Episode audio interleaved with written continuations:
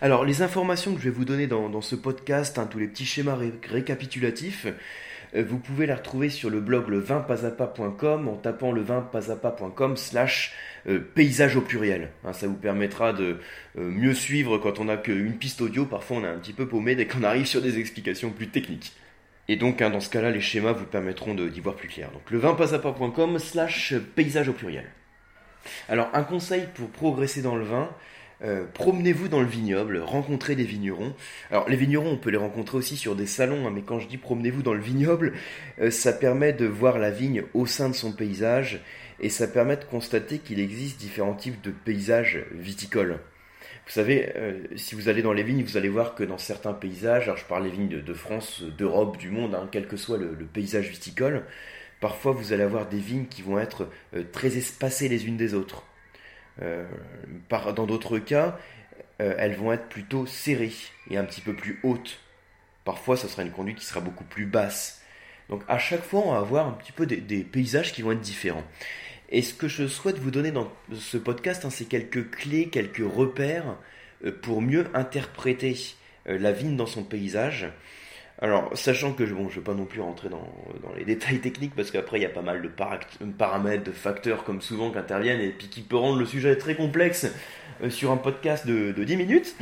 Mais euh, je vais faire en sorte quand même de vous donner quelques repères pour que la prochaine fois que vous alliez dans les vignes, hein, la prochaine fois que vous allez rencontrer un vigneron, que ne vous contentez pas seulement donc de déguster ses vins, euh, faites un tour aussi dans les vignes et observez les vignes et essayer de voir, euh, de mettre cela en parallèle avec ce que je vais vous donner tout de suite. Alors, donc il y a plusieurs facteurs hein, qui jouent sur euh, le mode de conduite de la vigne, hein, de la manière dont, on va conduire la vigne, mais il y a un facteur qui joue principalement et c'est le climat. Le climat, il va être à l'origine euh, de la diversité des paysages viticoles, en grande partie. Première chose, vous avez peut-être déjà observé qu'il y a euh, des différences dans les hauteurs d'établissement de la vigne. C'est-à-dire que dans certains cas, vous allez avoir des vignes qui vont être au ras du sol. Et dans d'autres cas, la vigne va être beaucoup plus en hauteur, elle va être même palissée, c'est-à-dire conduite par un fil de fer, si vous voulez. Donc parfois, elle est carrément au ras du sol, hein, et d'autres, elle est beaucoup plus haute. Ça, c'est un choix euh, qui est motivé euh, d'abord par la température, donc par la météo et par le climat. Ce qu'il faut savoir, c'est que le sol réfléchit la chaleur et il joue aussi un rôle d'accumulateur thermique. Ça veut dire que si je suis au ras du sol, hein, si ma vigne est au ras du sol, c'est là que la quantité de chaleur reçue par la vigne, elle sera la plus importante. Voilà, alors en ayant cette première notion en tête, ce qu'on va faire maintenant, c'est qu'on va considérer euh, deux grandes tendances dans les vignes, dans les paysages viticoles. Là aussi, c'est pour simplifier, mais vous allez voir, ça va vous permettre de comprendre peut-être pas mal de choses. Donc, la première tendance, c'est qu'on va considérer un paysage où la vigne est espacée et elle est plutôt au ras du sol, elle est plutôt conduite au ras du sol. Et l'autre tendance, hein, donc ce sera, l'inverse, la vigne va être beaucoup plus serrée, hein, une densité de plantation qui va être beaucoup plus dense, et elle va être palissée, hein, donc plus en hauteur. Donc je répète, les, les, deux grandes tendances que vous allez pouvoir voir sur les paysages viticoles. Soit vous allez observer des paysages viticoles où la vigne est espacée, hein, les pieds de vigne sont très espacés les uns des autres, et la vigne est conduite au ras du sol, ou l'autre tendance, la vigne va être plutôt serrée et conduite en hauteur, c'est-à-dire palissée. La première tendance, cette vigne qui est espacée et donc euh, est proche du sol, c'est plutôt celle qu'on va observer dans les zones méditerranéennes. Alors, pourquoi on va observer cette tendance plutôt dans les zones méditerranéennes? C'est parce que pour optimiser la quantité de chaleur qui va être reçue hein, sur les cépages euh, qui ont besoin de, chaleur, hein, sur les cépages à maturité tardive qu'on trouve dans les zones méditerranéennes, on va avoir tendance à planter logiquement les vignes proches du sol, puisque la chaleur induite, elle va permettre aux cépages d'arriver plus facilement en maturité. Vous voyez un peu l'idée. Hein. Donc, première petite clé à retenir, ça serait que dans les zones méditerranéennes, la tendance, ça va être d'avoir plutôt une conduite basse de la vigne. Ce qui implique en général qu'il n'y a pas de palissage, il n'y a pas de fil de fer si vous voulez. On va avoir une vigne qui va être plutôt taillée en gobelet, un mode de taille de la vigne. Quand on taille une vigne en gobelet, si vous voulez, ça, donne un, type de taille en fait qui va réduire la feuille, ça va limiter la surface foliaire, hein, ça, fait mieux de dire surface foliaire que feuille, et ça va permettre de réduire la transpiration et la perte d'eau. Parce que ce qui va de pair avec l'ensoleillement méditerranéen, c'est la, la, pluie qui est réduite. Hein, du soleil, pas beaucoup de pluie. Et le fait qu'on ait cette pluviométrie qui est plutôt faible, ça va inciter à espacer les, les pieds de vigne, pardon, les ceps de vigne, hein, euh, pour réduire la compétition entre les pieds. Alors que sous un climat qui est plus humide ou plus océanique, on va augmenter la densité de plantation. Donc pour résumer, on va dire que sous un paysage viticole méditerranéen, on va avoir des vignes proches du sol, hein, en général taille en gobelet, et également espacées, si vous voulez, pour économiser l'eau. Alors, c'est une grande tendance, hein, à chaque fois qu'on parle de tendance, de repère, euh, faites attention, prenez du recul. Hein, euh, je suis persuadé que le, fait d'avoir des clés, des repères, des méthodes, euh, il n'y a que comme ça qu'on progresse. Mais une fois qu'on a ces clés, ces méthodes et tout ça en tête, toute cette théorie en tête, on apprend à prendre du recul en observant que, euh, avec un peu d'expérience, en observant qu'en pratique, bah, il y a, d'autres facteurs qui jouent et qu'on ne peut pas tout maîtriser. Voilà, mais en tout cas, ayez déjà en tête cette première tendance. La deuxième tendance, hein, ça va être la vigne dans les zones qui vont être un peu plus fraîches, on va dire.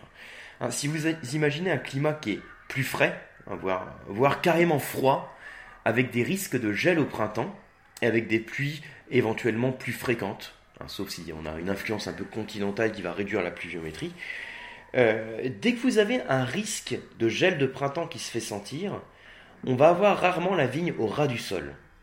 Pourquoi? Parce que c'est au ras du sol que les nuits vont être également les plus fraîches. Je vous ai dit tout à l'heure, hein, au début du podcast, que euh, la quantité de chaleur reçue par la vigne était fonction de la hauteur, et quand on était plus proche du sol, on va voir donc le soleil qui se, euh, qui se réfléchit, un rôle d'accumulateur thermique, et donc il va faire plus chaud au niveau du sol. Mais euh, la nuit, ça va être l'autre phénomène qu'on va voir, ça va être tout le contraire. C'est au niveau du sol qui va faire le plus froid. En fait, c'est au niveau du sol que les amplitudes thermiques jour-nuit sont les plus marquées. Et du coup, quand vous avez des risques de gel, la hauteur d'établissement de la vigne va être supérieure à celle des zones méditerranéennes, justement pour éviter ces risques de gel. Euh, autre chose, si vous avez une pluviométrie qui est plus importante, hein, si vous avez plus de risque de pluie, on va éviter de tailler la vigne en gobelet, comme tout à l'heure, en gobelet en petite boule si vous voulez. Hein. Au contraire, plutôt de faire une petite boule avec la vigne, bon, petite boule, hein, c'est pas tellement scientifique, mais vous voyez l'idée, on va plutôt faire en sorte d'étaler, euh, d'étaler les, branches, alors on dit les, les sarments, on va étaler les sarments. On va avoir une taille dite longue.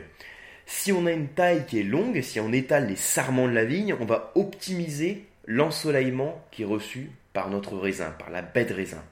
Et ça va permettre de, euh, donc de, favoriser la maturité de la baie.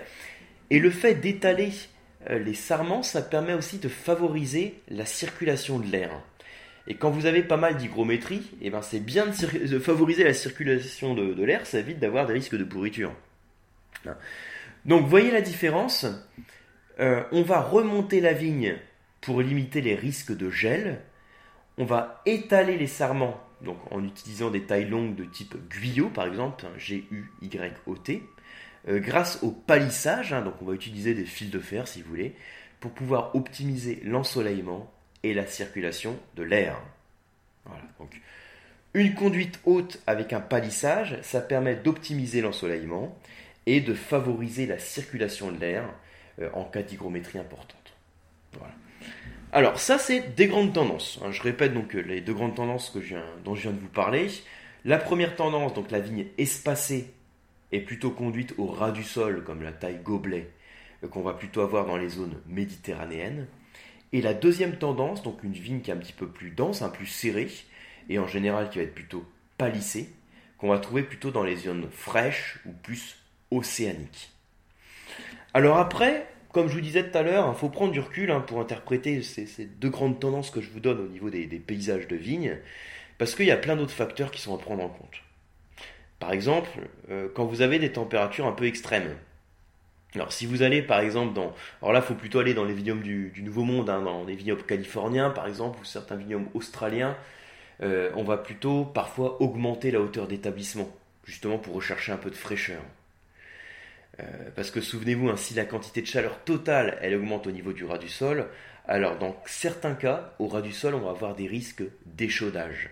Donc on va augmenter la hauteur d'établissement des cèpes de vigne. Euh, autre facteur, en plus des températures extrêmes, euh, ça peut être les expositions qu'on va avoir sur les vignobles de montagne. Si je prends un vignoble de montagne ou de coteau, l'ensoleillement va varier en fonction de l'exposition. Alors une exposition sud-sud-est va favoriser l'ensoleillement et la maturité du raisin. Mais si on a pas mal de fraîcheur, hein, voire trop de fraîcheur hein, sur certains vignobles de montagne, on va aussi remonter le pied de vigne pour éviter les risques de gel.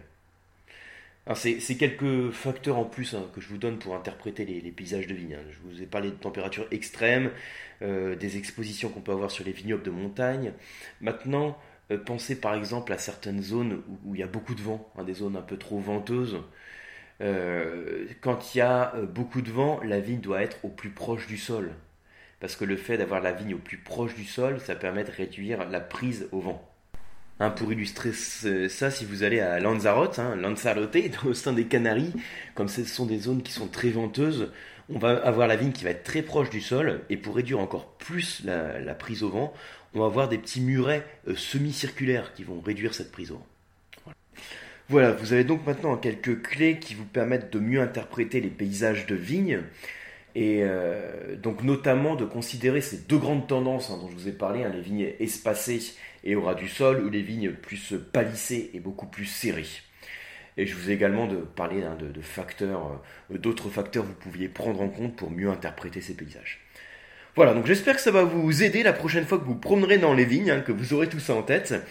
Je vous rappelle que vous pouvez retrouver le récapitulatif de ce dont je viens vous parler en tapant sur Google, hein, sur, dans, votre euh, navigateur, le pas slash, enfin le vin pas à pas.com slash paysage au pluriel.